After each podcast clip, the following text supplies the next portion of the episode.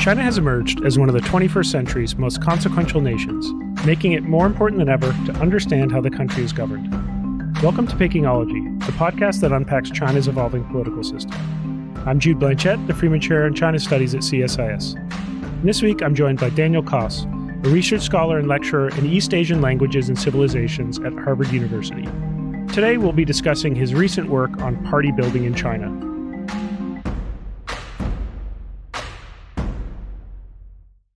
Dan, thanks for joining us. It's great to be here. Thank you for the invitation, Jude. So, as always, I wanted to start out by asking for a potted biography, but particularly I'm interested in intellectual influences. How did you get to studying China's political system, and what are some of the material or non material influences that have, have shaped your intellectual journey? Yeah, I studied uh, China actually relatively late in my life. I did other things before. I was actually working in Africa. I was working in development cooperation with Africa as a diplomat for a while. And um, then only I did sort of a mid-career program at the Harvard Kennedy School when I uh, kind of discovered that you, you know, there are amazing sources that you can use to study China. And so, yeah, I think about 10 years ago, I started uh, going down the road to study China. And what really excited me at the time is, I mean, before you know, as an official, as a government official, I was reading government reports. I was reading, uh, you know, ordinary consumer of newspapers, American newspapers, German newspapers.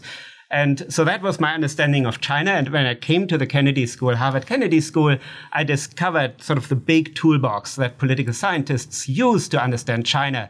And that was really an exciting discovery for me. And that's including like quantitative methods, like using statistics, even game theory to kind of get into the strategies that Chinese officials may have in different sectors of society. But that also includes things like interviews, uh, field research methodology and just talking to you know, many of the Chinese officials that uh, are working in a system that before had seemed to me a little bit more like a black box, but I felt actually it's absolutely possible, you know, to do research on these things and uh, understand much better what China is about and get a very differentiated, like beyond the news headlines sort of view on China. That was a very exciting prospect.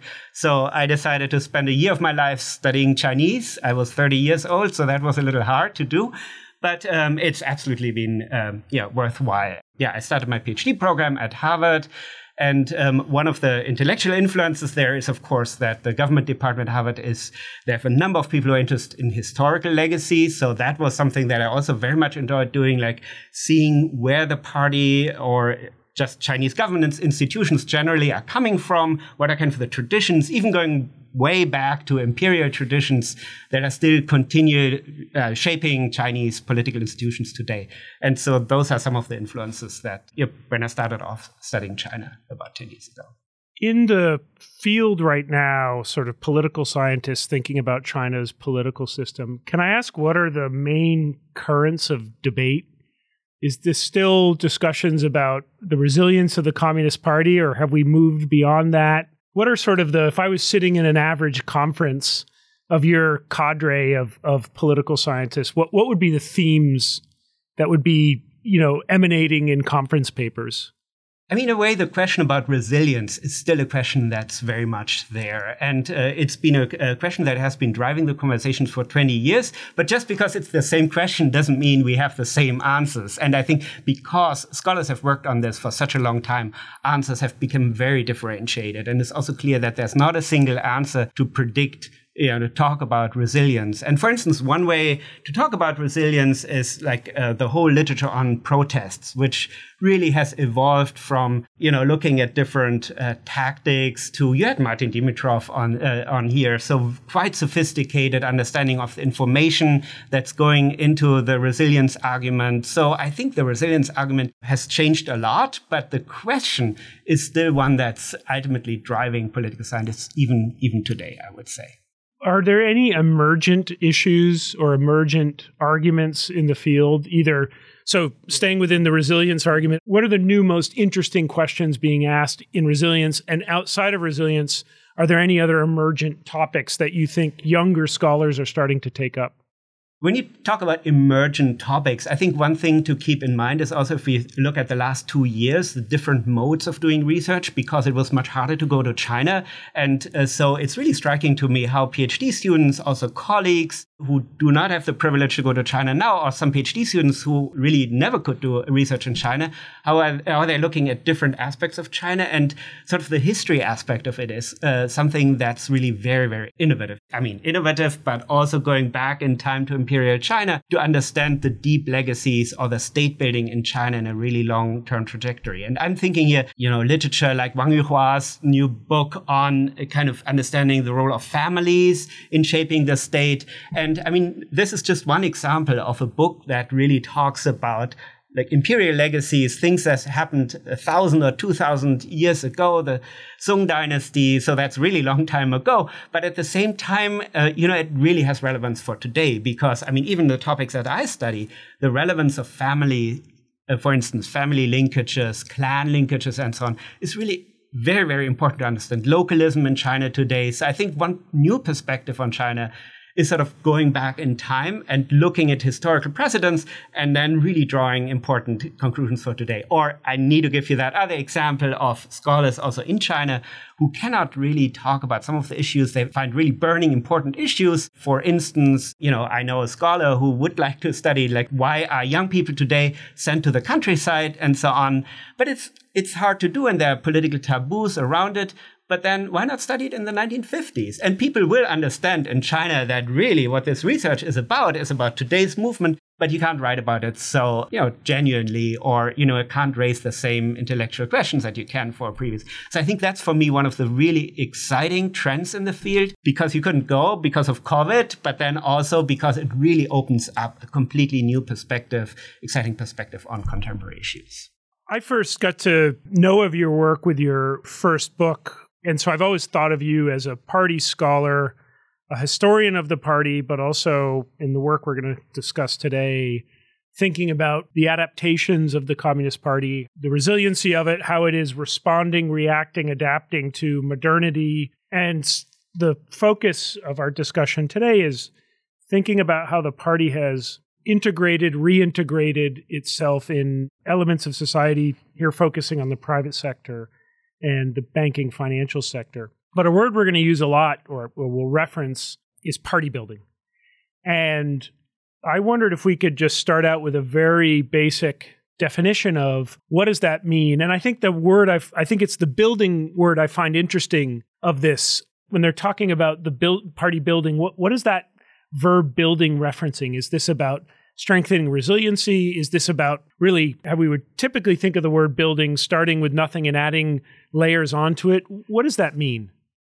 In a way, party building is defined as whatever the organization department of the Communist Party does. So, by definition, it's like everything from recruiting new party members, so building up the um, membership base of the party. So, like um, that's sort of the building aspect of it. But it's also keeping the party sort of in an innovative mode to kind of establish a new foothold in places where it didn't have a foothold before. So, it is about building from scratch, but it is also definitely like working with a material that the party already finds in place and then rebuilding, innovating, and uh, making it useful to contemporary challenges because it's all these institutions that are inherited from the past and then you build it up into something new.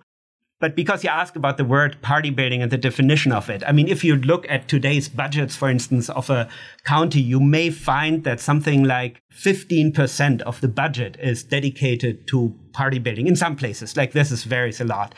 And that just tells you that this label is being abused in China for all kinds of things because party building is in you know China's political world today is good. It's actually the best thing you can do. The most important thing for the party to do is something Xi Jinping asks you to do. So you should invest money. You should invest effort. So many things get labeled party building that really have very little to do with it. And I give you one example. There's like a village that didn't have internet connection. They wanted high speed internet connection, so they applied for party building. You know that project? I don't know. It's it's like uh, i have used this example once before. So it's like this high speed internet that they wanted to get, and well, they wouldn't you know, to get the funding, they said they're going to do party building because once they have the internet, party members would be able to use the party apps and they would be uh, able to study Xi Jinping thought. And so they need this really, really expensive high speed internet to do that, which is, of course, like a, a, an excuse or kind of a justification to get that particular budget. So the word party building has very, very positive connotations in China. If you put this label on any kind of project, it helps you get promoted. And so if uh, companies, for instance, in the Belt and Road Initiative, uh, they're competing for funding, and it's already good if you have the Belt and Road Initiative label on it. But if you can also get the party building label on it as well, then you are even you know in a better place to apply for funding from banks, whether it's credit or subsidies or what have you. So it's a very useful term as well. But I mean, for my scholarship, it's kind of much easier. It's kind of what the organization department uh, does in terms of recruiting the membership base, and then you know, transform making the membership base also useful because it's not just about having party members, but make the party members somehow useful to projects of the state. If you could make a, a comparison, let's say we went back in a time machine to 2005 and compared it to today, party building was used a lot as a term in 2005. What has changed over the past 15 or so years since Xi Jinping has come in, in, into power? Is there more emphasis? Is there more real emphasis behind party building? What's evolved? What's really changed are the salience of it, the political salience of it. The uh, organization department has always done party building because that's what they're there for and that's what they do. But I do remember a conversation also with an organization department person in 2000, must have been 2011 or 12. Perhaps Xi Jinping was already in power, but uh, the kind of new emphasis on party building was not yet there. I mean, he had just been voted into office. So it's a very uh, early stage of like Xi Jinping's new initiatives. And there was a sense that the organization department always does its party bit. It's kind of ticking off the boxes, making sure party members report to a particular branch because you have challenges like migrant workers uh, moving around China. And so they are not really keeping in touch with their party branch. And uh, so that was something that the organization department thought was unacceptable. You kind of needed to keep party members in the organization. You needed to keep up the linkages, the formal linkages. And they did all of this in a very quiet way. It also wasn't very clear to my interviewees, even organization department people, what the exact use of these party members would be. And it was a very circular thing. You build the party and uh, then, you know, once you have the party still together, they're sitting together and think about more party building, recruiting better people. Or, but it wasn't really clear what the finality was, what the this instrument was for. So it's like sharpening an instrument or uh, producing an instrument that didn't really have a function, which like from a, if you do like institutional studies, like in political science, it's like a familiar problem. You have an institution that's somehow left over from, you know, uh, NATO was in that place at some point, you know, just that institution that's inherited, but you don't really know what to do with it until there's one day when suddenly you rediscover that instrument. And I think Xi Jinping it, this was a moment of rediscovery, like uh, taking these like tools that were still in place but hadn't been used for a long time for any practical purpose, and that's really changed. You've just anticipated a question I wanted to ask, which I was going to pose by quoting from one of the papers under discussion here, and this is entitled "Discipline Inspections and the Transformation of Party Authority in China's Banks." And early on in the paper, which is a discussion of how the party has, through party building party cells, integrated itself, reintegrated, strengthens its, its integration into China's banking system. You write, quote, rediscovering party networks as an efficacious governance tool inherited from earlier eras of communist rule, the Xi leadership or current leadership now deploys them to exercise tighter authority over the financial sector. I wanted to ask that question by focusing on the word which jumped out to me, which was rediscovering. You were just, I think, wading into this, but I wonder if you can go a little bit further. What are the specific tools that you feel have been rediscovered? And if they have been rediscovered, can you give us a little bit of legacy history on when these tools evolved? And I'm, I'm curious when they fell out of disfavor such that they were only recently rediscovered. Yeah, I mean that's something that, that I feel very passionate about, like the, the different layers of the history, and they're so uh, like mind boggling inconsistencies if you really think about it, because the party as an institution has really the formative moment was a moment when the party was out of power. It's a revolutionary institution to overthrow a government. I mean, the KMT government in, in China. So that's what a lot of the early institutions were designed for. So you asked for an example. So if you think about the rule that you need people to recommend you into the party, to people who are kind of vouching for you, so if, when you join the party, and so if uh, somehow you turn out to become a traitor or something, I'm thinking, you know, pre 1949, so uh, prior to the communist takeover, like these guarantees were sort of a way to make sure you don't get spies from the KMT. I mean, there were still cases where this mechanism didn't work, but you had two people vouching for your political loyalty to the party, that you're not a KMT spy. And so that's really one very specific example of a tool that's been you know, that was designed in a situation of revolutionary, you know, overthrowing a sitting government in China, major revolutionary effort. And you'd think it's sort of, I mean, how relevant is it then after 49 to have these people vouching for you? And it's sort of interesting how now this tool is sort of coming back in different ways. For instance, in the anti-corruption campaign, out of all things. I mean, it's kind of a, a tool that's then discovered. So if someone in the party is corrupt, also the two people who vouched for that person before. They may be implicated or may not. The party may choose to not implicate them, but the party may also choose, wait a minute, you were the one who recommended this person into the party. So, you know, you have some sort of political responsibility to explain what was going on. And because you recommended the person, you probably know some of the background that this party has. So investigators of anti-corruption uh, process would find this particular practice of having people vouch for you, having two people in the party who are sort of your godfathers, I guess. That's a, a, a, system that's really made for a revolutionary movement, but that's rediscovered, for instance, in the uh, the anti-corruption campaign.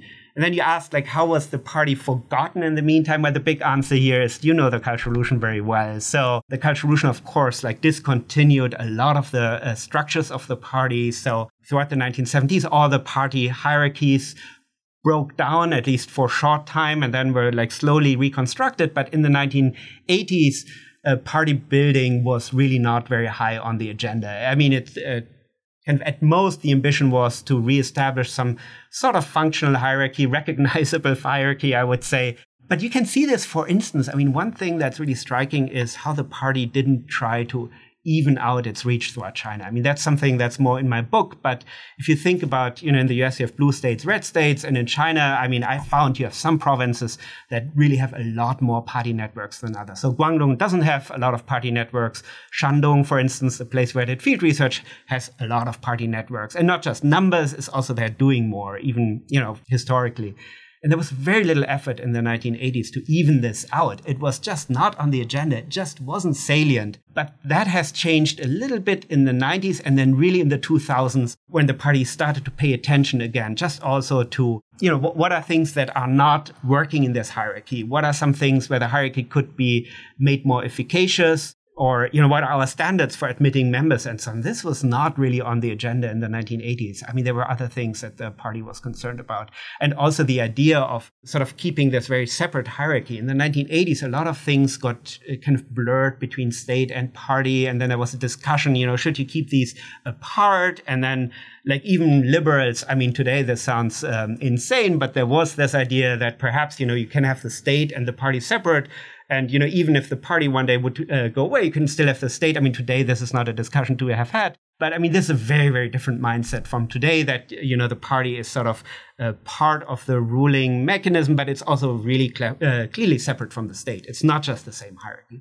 it's something added on with more function and empowering the state. The focus of of the two papers is thinking about the how the party has reinvigorated itself in the private sector I, I wanted to ask if you can first just talk about the purpose of something like a party cell in a private company or in a state owned enterprise. If I can summarize not unfairly the perspective of many who are looking at China and seeing this renewal of the party cell structure over the past 10 or so years, including elements like joint venture agreements the party cell asking to revise it to give de jure corporate governance authority to the party cell, companies which previously, let's say, had dormant or ineffectual party cells, suddenly seeing these become more active. Many would look at that and see this as almost a surveillance network in a, let's say, foreign private company. But I wonder if you can universalize the logic behind party cells in private sector companies. Is this about steering the private sector entity or the state owned enterprise towards the party's goal? Is this about surveillance or management of the cadres within the in the company? Why the heck are they doing this? Yeah, it's so fascinating to me that because if we had uh, were sitting here five years or ten years ago, like one of the conventional wisdoms was that having a party cell is really useful for the company to have sort of an in in the government. It's, it's like a government relations function adjunct. I never adjunct. forget like yeah. a German businessman who was like slapping on my shoulder and said, "Party cell is great. Like we had this accident, this car accident, and you know." He just sorted it out with the local government. It didn't give us any trouble. Like he's the quote I'm not going to do it in German, but like we have him in the pocket. It's great, and that was a perspective. Also, you know, Professor at Beida, I remember that conversation very well. Who uh, explained to me, well, the party member is paid by the, the employer as the company, and there's always the possibility for the employer to fire a person. So of course, there's like economic dependence, and the party member has, you know, there's a very clear the company owner or the management of the company has the party in their pocket and can use the party in in the government. I mean, this would be the the pendulum has kind of gone now the other extreme and now it looks like it's like the party is like right there as sort of a police state mechanism but that's also that's kind of going too much to the other extreme. I think it's true, you know, that there's information flowing through a party cell to the government. And um, so if you look at handbooks, for instance, I mean, that's kind of the idea and it's not implemented in that way. But if you have membership handbooks that are you can buy them on Amazon in Chinese. And, you know, what do party members do? And they are pretty specialized. So they have like a section on, you know, if you're a party member in a village, what's your functions and in a company. And so I could have written papers about all kinds of sectors, but the company one is also one that evolved a lot. So if you look at this, like 10 years ago, they already had a phrase that party members help in like raising taxes or making sure that the company complies with tax regulations. That struck me as doubtful whether party members really do this, or even that uh, consumer protection, that like the quality, food quality, that like party members would be part of monitoring. Food quality wasn't mentioned specifically, but was often given an example as, you know, there's regulations and the party members make sure that this regulation is enforced. And, you know, my interviews were really inconclusive at that point because there were some who said, yes, of course. I mean, party members they just talk to the tax department. They have meetings, and the, uh, someone from the tax department is there, and he just gets a sense how the company is doing, and that will help the tax department to determine whether there will be tax break, you know, a new investment, perhaps payment of the tax can be rescheduled or not. And that additional information that the party member brings to the tax office could help the tax office to determine whether some company should get a tax break or not and kind of find out that actually the company has cash on, uh, you know, no problem. And so the, the tax department could go and tax the company. It was inconclusive. I wasn't sure. So their political science methodology really helped a lot. And I mean, it's really powerful and clear results. If you just regress places with more party members, like provinces that have more party members, they're also really across different categories of taxes are doing a lot better. And I mean, even if you break it down further, it's exactly the categories where you expect that this sort of information from someone in the company is most helpful to advance taxes. So in that sense, yes, there is information flowing, um, but it's not like an adversary or the state. I mean, that's not the perception. It shouldn't be. I mean, the organization department does want party members to have this sort of double identity as someone yeah. who belongs to the firm also in the documents represents the interests of the firm in a bottom up way. To what extent, I mean, this is really done but they have this double identity and it's really important to keep that in mind because otherwise it wouldn't work i mean if the company knew that the party member is just reporting he would be left out. I mean, there, uh, there would be like a big firewall around. So that doesn't, also in, in villages. I mean, the party members are just part of the community. And that's how the party has always worked, that the party have this like double function. I feel like I've thought about this problem a lot, but actually, when I talk to real experts, I realize how shallow my understanding is because you just said something which I I think I had been thinking around but hadn't located it quite as succinctly as you said of that double identity or I was thinking this this tension of is the party member within a company is their responsibility to represent the company's interests to the party or to represent the party's interests to the company? And I just anecdotally feel like it is the answer is yes, because in the very limited data set of conversations I've had on this, it really depends. Depends on the firm, it depends on who the party secretary is. I've talked to folks who are in party cells of companies where once a week they trudge down to this boring conference room and watch a boring, crappy propaganda video beamed in from Beijing, you know, on the glory of the 20th Party Congress. And then everybody gets up, says, thank God that's over, and then goes back to their to their real job.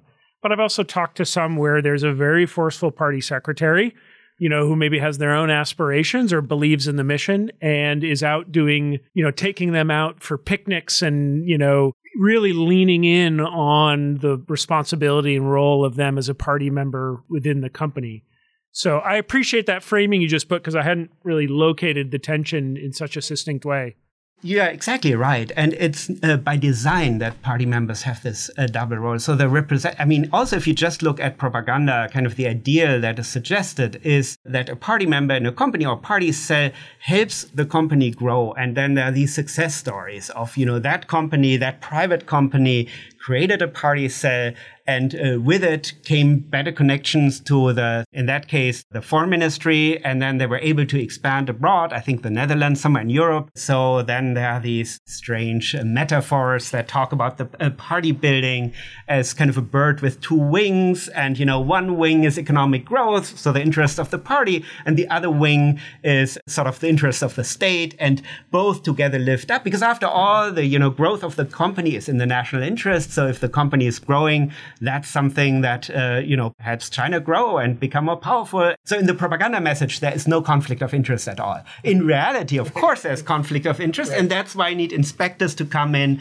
and sort of enforce you know more compliance with party. So banks are sort of a, an, an extreme case of where the, organization department and also the party top leadership even beyond the organization department makes sure that's why banking is an interesting case because there the ambition really seems to be far out like making sure that government directions are uh, like uh, it's it's more of a steering than an interest representation for sure. Yeah, maybe that's a good way to, to segue and get a bit more narrowly on this the the specific paper you're talking about authority with banks. I wonder if you can talk about how, as you say in the paper, you've got these roving bands of discipline in- inspectors who, when they land at a bank or at any entity, is not a pleasant experience, right? They set up shop, they have a broad remit of undetermined duration, the extent of the, the investigation. And I think most people know when a discipline inspection committee lands at your your shop, they can't not find a problem, right? If they show up there, they will write a report which finds problems. And that's partly that may be the real factual outcome, but I think it's also about an incentive structure where spending two months at Cost Corporation and then writing a report saying, "Yeah, we didn't really find any problems here," would would would be career ending. But I wonder if you can talk about less about the inspections and more just about what the outcome of these inspections has been, which is triggering a wave of transformations within China's banks that further enshrine the party's authority. So, can you talk about the action reaction cycle of inspections leaving institutions and how these institutions then evolve after that? Yeah, I, I would like to though add a little bit to what you said. This moment of shock when it, I, I, want to kind of start with this because it's really cannot be you know emphasized enough. I've talked to people who describe that moment of the team coming in and sitting there, and um, I mean, first of all, it's really uncanny resemblances to like the whole work team tradition in China, like going back to like the 1950s land reform. I mean, these were highly empowered and um, in the land reform case, really brutal sometimes, you know, missions on the ground. And, you know, of course, it's not the same today. I mean, there are no landlords executed today in the same way. But, but of course, I mean, corruption cases, yeah, there are bankers who do get executed. And uh, yes, it is the anti-corruption campaign that starts. That's not what most people are worried about. Your career is potentially at stake and your livelihood if an inspection team shows up. And um, I mean, I've talked to people who have encountered in Spain, and it's kind of it's kind of interesting to have like the direct reaction of people. Like I know people who said like it just was a chilling effect in the company. They started to uh, take away teapots every like a private company. They kind of enjoyed having little teapots in their office and drink tea once. Those disappeared first thing. Then there were like some uh, paintings on the wall, and I mean it's a huge overreaction. I cannot really imagine any report writing well he had a, a Western uh, inspired oil painting, uh, but who knows? I know also cases where painting disappeared behind a curtain and things like this. But there are also others who uh, like look at this team and say, "Hey, this is a great opportunity." I always had this problem with my boss. My boss really is not following right. uh, like uh, the the rules that are supposed to protect me. I mean, this is uh, in a in a situation, you know, uh, labor right and so on. There's a lot on the books that actually could work in the interest of even middle managers who kind of don't like this discretion at the higher level. That's not following the books. And there are people also like sitting there, and I've talked to at least two of them who described like how they were really happy when the work team came and cleaned up things that they thought were wrong and they were bad for the company, were bad for efficiency, and also were not according to regulations. This is not banks, I have to say. I mean, but the logic would still apply, I would imagine. Yeah. And then, if you think in banks, I mean, one of the things when a team arrives in a bank, they encourage uh, denunciations. Also, like this is good old practice, and everyone will be familiar for, uh, that this is, you know, something that's going back. I mean, Cultural Revolution does come up as a comparison in people's mind. Now, it works and it doesn't work, but um, denunciations are really encouraged. And denunciation means, I mean, you have an email address you can send something to, you have um, a phone number you can call up, you can contact the team, and you just report on people around you. And then, of course, it's up to the team to uh, decide which of these points of accusation to follow and not to follow, a very political decision. And it's also on the side of the company. What I have heard from someone who is uh, like in a bank, that companies have learned to deal with this. Like at first, they were completely taken aback when, you know, the first inspection teams came and were asking questions that were not just about corruption, that were going another way. It, uh, they didn't know what was going on and they didn't quite know how to react to this in a strategically smart way. But then over time, they also learned how to deal with the inspection team. For instance, having things ready to find, like setting up something that can be discovered that is big enough of a problem that it is in a report, but it's not big enough to really um, threaten the career of officials. And it's very interesting to compare reports over time because the material that I use in my research, there are inspection reports, but we only get very redacted uh, small summaries of this. But banks write up what they have done in response to these findings. And this is a very like point by point detailed uh, description of what exactly, how they react to each of the findings of uh, of the report. These are very long laundry lists. I mean, I can kind of summarize different categories of things that were done, but discipline inspection teams have you know raised all kinds of issues. But these lists are very detailed and give you exactly like what things have changed. Can I ask you, thinking about as as we've just we mentioned a few times in this discussion, I've come across in previous podcasts there's the sort of formal way that you could read or try to understand China's political system hierarchical structures, discipline inspection reports. And, and you, in a way, could just treat that as the political system. But it's a little, it's like the distinction between the map and the territory. Because underneath a discipline inspection report is this complicated human drama. And I, I wanted to ask to what extent might this dance be a bit of kabuki theater because I can imagine, like you said, the discipline inspection team may land at a place, and, and you could assume at the outcome that their role is to be serious investigators of political graft, discipline, or it could just be this this is just bureaucratic interest, this is what their job is. And there's kind of a, you know, wink, wink, nudge, nudge between the two where I'll go lay out some treasures easy to find treasures. You write your stupid report, a few sacrificial lambs, and the game, you know, repeats. Because I feel like it's that.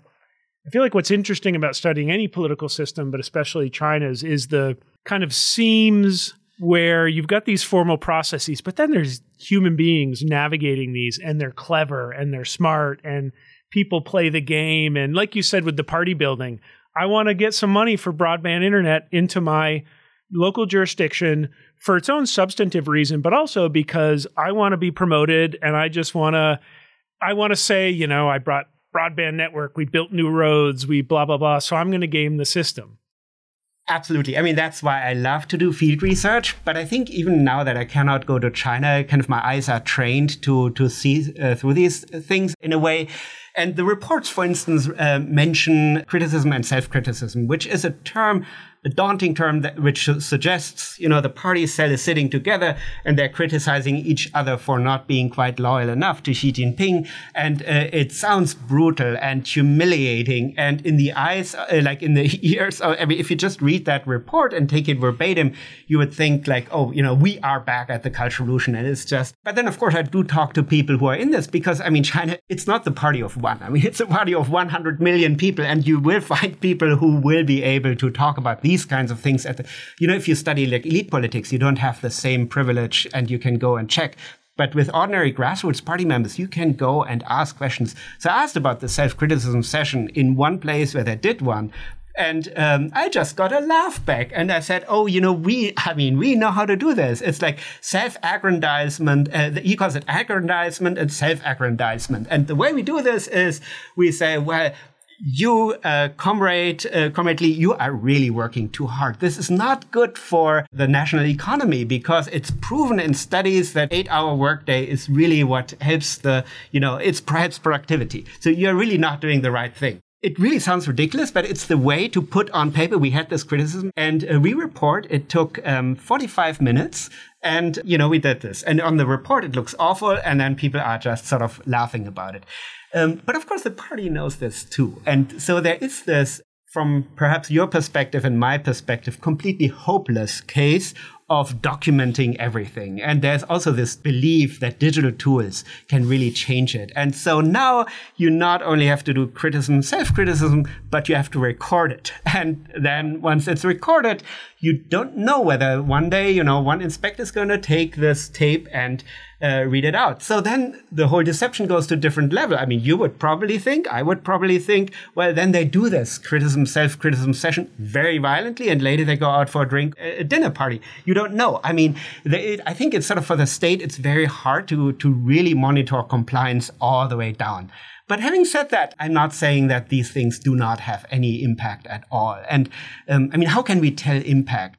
you know, at the end of the day, like, does it change business practices? Does it uh, change the way, if it's banks, is it, does it change the way money is invested? Because one of the goals is like to have very concrete, like different allocations, like away from the uh, real estate sector and so on. And the party is supposed to help with this. So this would be ideally the measures. And I'm working on papers to kind of connect. And there has been some research done to connect, like if you got an inspection, how does your econo- uh, behavior change? I'm not quite there yet. I really take the uh, the discourse also seriously. If, for instance, in Shandong, you have a bank that's not just writing a report. I mean, it's much more. It's like getting together party members from the company, hundreds of them, inviting them to the local theater in Jinan, uh, the provincial theater, and setting up this huge show about, you know, party history and really connecting every single banker's allocation decisions with a grand history, the rise of China and the rise of the Communist Party and the role of the Communist Party, and sort of telling an entire narrative of how this all, how your work fits together with like the patriotic cause and and the bigger cause. And there's a huge show on the stage. Even with managers coming on the stage, really breaking down sort of the stage and the audience. And there's also a point where they do a, a, a party oath uh, like sing along party oath. I mean, it's sort of this moment of, um, yes, I mean, we're kind of displaying this extraordinary loyalty to Xi Jinping. And then party members have to write essays, their essay contests to explain how their own work contributes to Xi Jinping thought. And you can say all of this doesn't change, but um, I mean, this would be like psychologists would tell you, like if you s- comply with like the language and you comply with this on an everyday basis. I mean, it does change who you think you are over the long time because it's done very, very consistently. So I would warn both against like saying, "Oh, it's just done the way it's done in the inspection reports."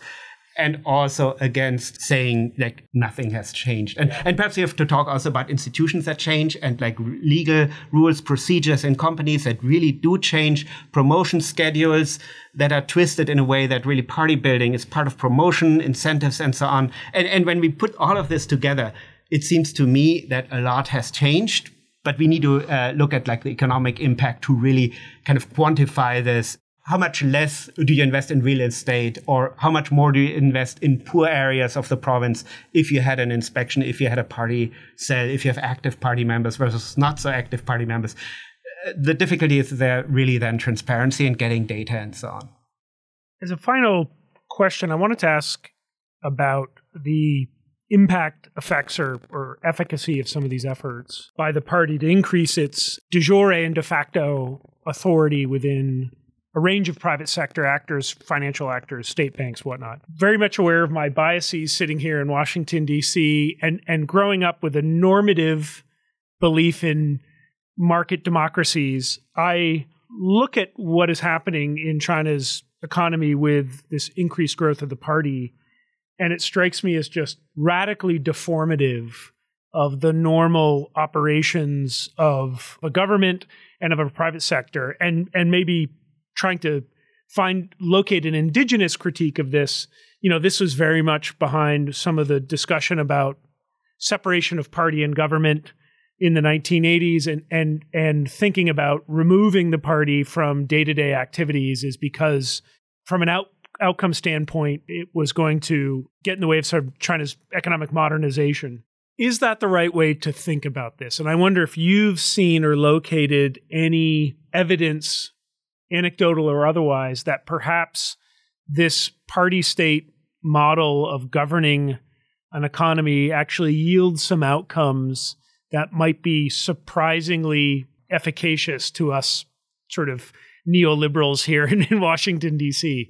That's right. I mean, I've grown up in the same culture, like uh, neoliberal context uh, that you have. But frankly, also many of the bankers who have decided in the 1980s to go into banking and have their career there, they have sort of the same kind of socialization. So they, um, and many of them start sort of with the same assumptions. And uh, I've actually been there, like this is a really long time ago. One of the first things I came out of college was an OECD conference where you had Chinese bankers asking for Western regulation. How is this done? And sort of the Western regulation as the gold standard, and China sort of adopting that. And then just markets are going to go great, and allocation is going to be super efficient, and it's going to be the future, a bright future for China. But that discourse has uh, has been disqualified basically by the fi- uh, financial crisis, the global financial crisis, when really that discourse changed a lot. And now the discourse is more well, we have state ownership that in principle should allow the state to intervene. But it didn't really work before, like in the Maoist, but there was something like there's this memory, something was wrong with state ownership. So it's problematic, it's helpful, but then we also have regulation, like Western style regulation, and the government has that to control the company. That didn't prevent the financial crisis in the US, and it doesn't seem to prevent some of the bubbles we are seeing in China. So perhaps we need something else, something innovative, something uh, a new Chinese way, and like the self confidence that there may be a Chinese way is something that's really grown a lot, like since the financial crisis, last ten years. And the party cells or the presence of the party is like this new vector of influence. Like if you think about political economy, the way to govern the country, economic governance. You do have ownership, you do have regulation, but now you have this additional vector. And how is it different? I mean, one thing is you have top down regulation, but now you have this vigilance that's coming sort of much more bottom up. I mean, you have party members like in every branch subsidy of a company who are not constantly writing report to Xi Jinping, not at all. But in their kind of allocation decisions, they are trained in these party meetings to keep in mind some of the policy guidelines, and they also need to keep in mind that one day they may be questioned in what, uh, to what extent their own allocation decisions in you know township somewhere in in Guangdong. I mean, whether it aligns with overall policies of China, they may have to anticipate those kinds of questions. So it is a radically different approach. Now, is it good? I mean, we would probably think from a liberal perspective, it's market distorting and, you know, then the bank now, for instance, has to invest in a place, you know, in the uh, Jiangsu, for instance, you invest like in the southern part if you want to make money, but you invest in the northern part if you kind of want to eradicate poverty and, you know, really are loyal to Xi Jinping. So you allocate money to the places that don't make money. I mean, it's really political loyalty versus profitability right there in Jiangsu. Like, you know, where do you make your investments? And kind of that seems to be like efficiency loss because they are politically loyal. I mean, that's a very uh, like exact case where this happens. But then the rhetoric is all is sometimes. I mean, the the propaganda department has sort of two different rhetorics there. One is, if you really think about it in the long run, these are the bigger profits because an American investor wouldn't even see the long-term benefits and kind of the market wouldn't tell you, wouldn't give you the necessary long-term perspective. And that's a big strength. So we are even more profit maximizing. That's one strand of the argument. But interestingly, there's the other one that says, well, we don't need to make profits. We need to break even. That's actually enough. I mean, we need to, these state-owned companies shouldn't even try to profit maximize anymore. They have to break even. They have to be, you know, stay afloat but they should uh, they have a political mandate and as long as they don't make profits it's actually okay. So there is uh, these two different contradictory like rhetorical narratives that the party is putting out that are completely incompatible but both of them are essentially saying well perhaps there may be costs but we, we are going ahead with it. And there is pushback. I mean there are cases of a couple of banks that, where the shareholders say we do not give the party you know that now the party has to be on the board we are not giving the party that. It's just not good for our business. So we are, this is like private uh, companies again in Jiangsu. I think it's in Nanjing. Both both of these cases. So in these cases, the shareholders said no, we don't want the party on the board, and it's it's become a very important case for party organizers. So do we push this? And kind of the illusion that all of this is happening in, in the private sector, sort of on a quasi voluntary basis? Is this an illusion we keep, or do we now really make sure that they really uh, go and implement the letter of like having the party on the board and having the party decision? So there's pushback, but it's very little because people are worried about anti-corruption campaign always in the background. Because if you are not doing well on party building, you may be getting in trouble for on a different count of having engaged in corrupt practices. So that keeps you on the toes you know, this is one of those areas I've strained my eyes for a decade to try to be sympathetic to the argument that China has an alternative model of financial architecture and regulation that is superior to or, or an alternative to the quote unquote Western model. And we're almost 15 years on from the global financial crisis. I think that idea of the global financial crisis has shown that the Western model works. I, guess I, as time goes on, I find myself somewhat less sympathetic to that argument, only because China has not produced. Just take a Rawlsian veil of ignorance perspective. Which financial banking system would you, as an average citizen, like to be living in? The one in Omaha, Nebraska, or the one in pick your random town in China? If you are a poor party member in a village, you want to live in a system where the party has a say because you are going to be the first one well, who gets my, that my, party well, credit. Would be where where would I feel like I have more protections and options? And I would I would much rather be this is personal judgment.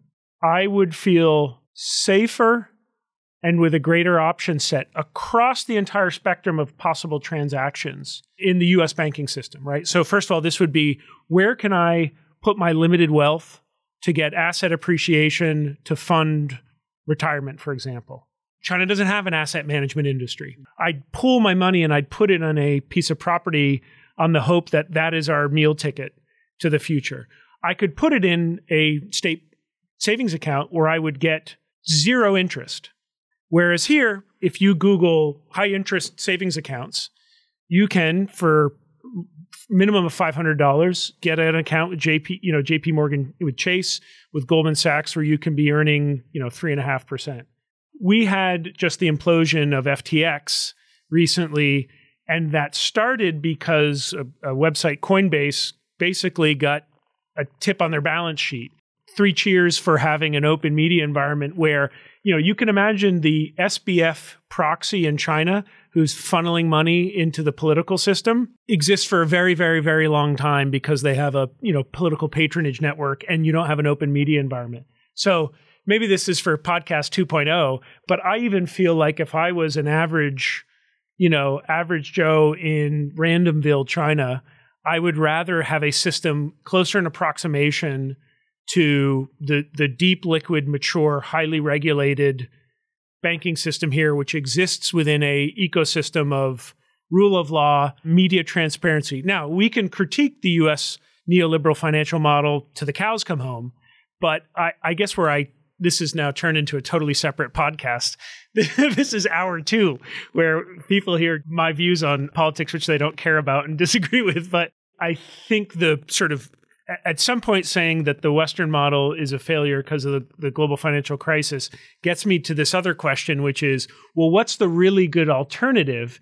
And I think it was fair to look to China in 2008, 9, 10 for this new model. But as I've seen it evolve, you know, China hasn't fundamentally found a new model for asset management. Its banking system lives to serve primarily the state and state interests, not average savers. So I'll shut up and let you get the final word. But that's where I, I, was asking the question to try to strain my eyes again and find if China's found this new, better model. And I just heard you give an answer, which included saying that, you know, investment allocations are determined by politics and just the basic knowledge I have of actual existing banks in China today, the actual existing real estate market, which is a gap for not having a mature set of options for how you save for retirement all that I think is a really crappy model. I mean, it's so easy to say, well, this is just taking us back to socialism, and I completely agree that no, you know socialist I, planning and so on. In a paradigm of capitalism versus socialism that's irrelevant to me. I think of choices available. That's what I think of: dignity for the individual and choices available. Yeah, I, I, find it hard to sort of think in these very philosophical terms. If I imagine sort of the kind of people in a, a Chinese village who actually have seen a more free market model in terms of families putting together money for the local informal in the informal sector, that came with Ponzi schemes, that came with a lot of money lost. Or I know personally, like a family that had like some money broker, the local village had actually, who put the money into Canada. And I mean, this is for them the experience they had with free market, which is of course not super but perfectly regulated, no right? But that's the one they have experienced. but forget and that. So let's say you're which. Let's say you could decide today, you I'm gonna I'm gonna either put you in a random town in America or China. You're you're you're gonna be making the median wage for the country, but I can import the institutions to either side. I can either take China's you know political regulatory banking system and you can bank in that or you can bank in what we would call the quote western or US model. Forget about socialism, capitalism, forget about anything. Just think about your own naked self-interest. Where would you rather be an inhabitant of? Which ecosystem? I just don't want to admit my Western bias that I'm completely, I just try to really push back against the bias that I'm coming with into the conversation, which of course like suggests a very clear answer. I'm happy to say you would rather be banking in a system where you have options, legal protections, where you can foresee ways to save for retirement beyond speculative property investments let's put it that way. I personally lost a bank account in China just because I wasn't able to properly identify myself. It didn't have $500 on it, but I, yeah, it, it was a minor, minor bank account in a post that I couldn't get access to anymore. But uh, yeah, Thank you very much, Jude. This was a wonderful conversation, no, but I mean, this banking conversation is, is for another time. Apologies to listeners for going on a, a rant at the end, but Dan, first of all, I have learned so much from your work on the party We'll put links up for people interested in party building, but more importantly, just thinking about this further evolution of the party in the private sector. You know, Daniel's work is is just fantastic. So thanks for the work. Thanks for coming on the discussion today, and it's great to see you in person. It was great to talk to you today. It's yeah, really very intellectually stimulating. I have still a lot of work to do. I, I see. So thanks, Jude, for having me. If you enjoyed this podcast, check out our larger suite of CSIS podcasts from Into Africa, The Asia Chessboard, China Power, The Trade Guys, Smart Women, Smart Power, and more. You can listen to them all on major streaming platforms like iTunes and Spotify. Visit csis.org/podcasts to see our full catalog.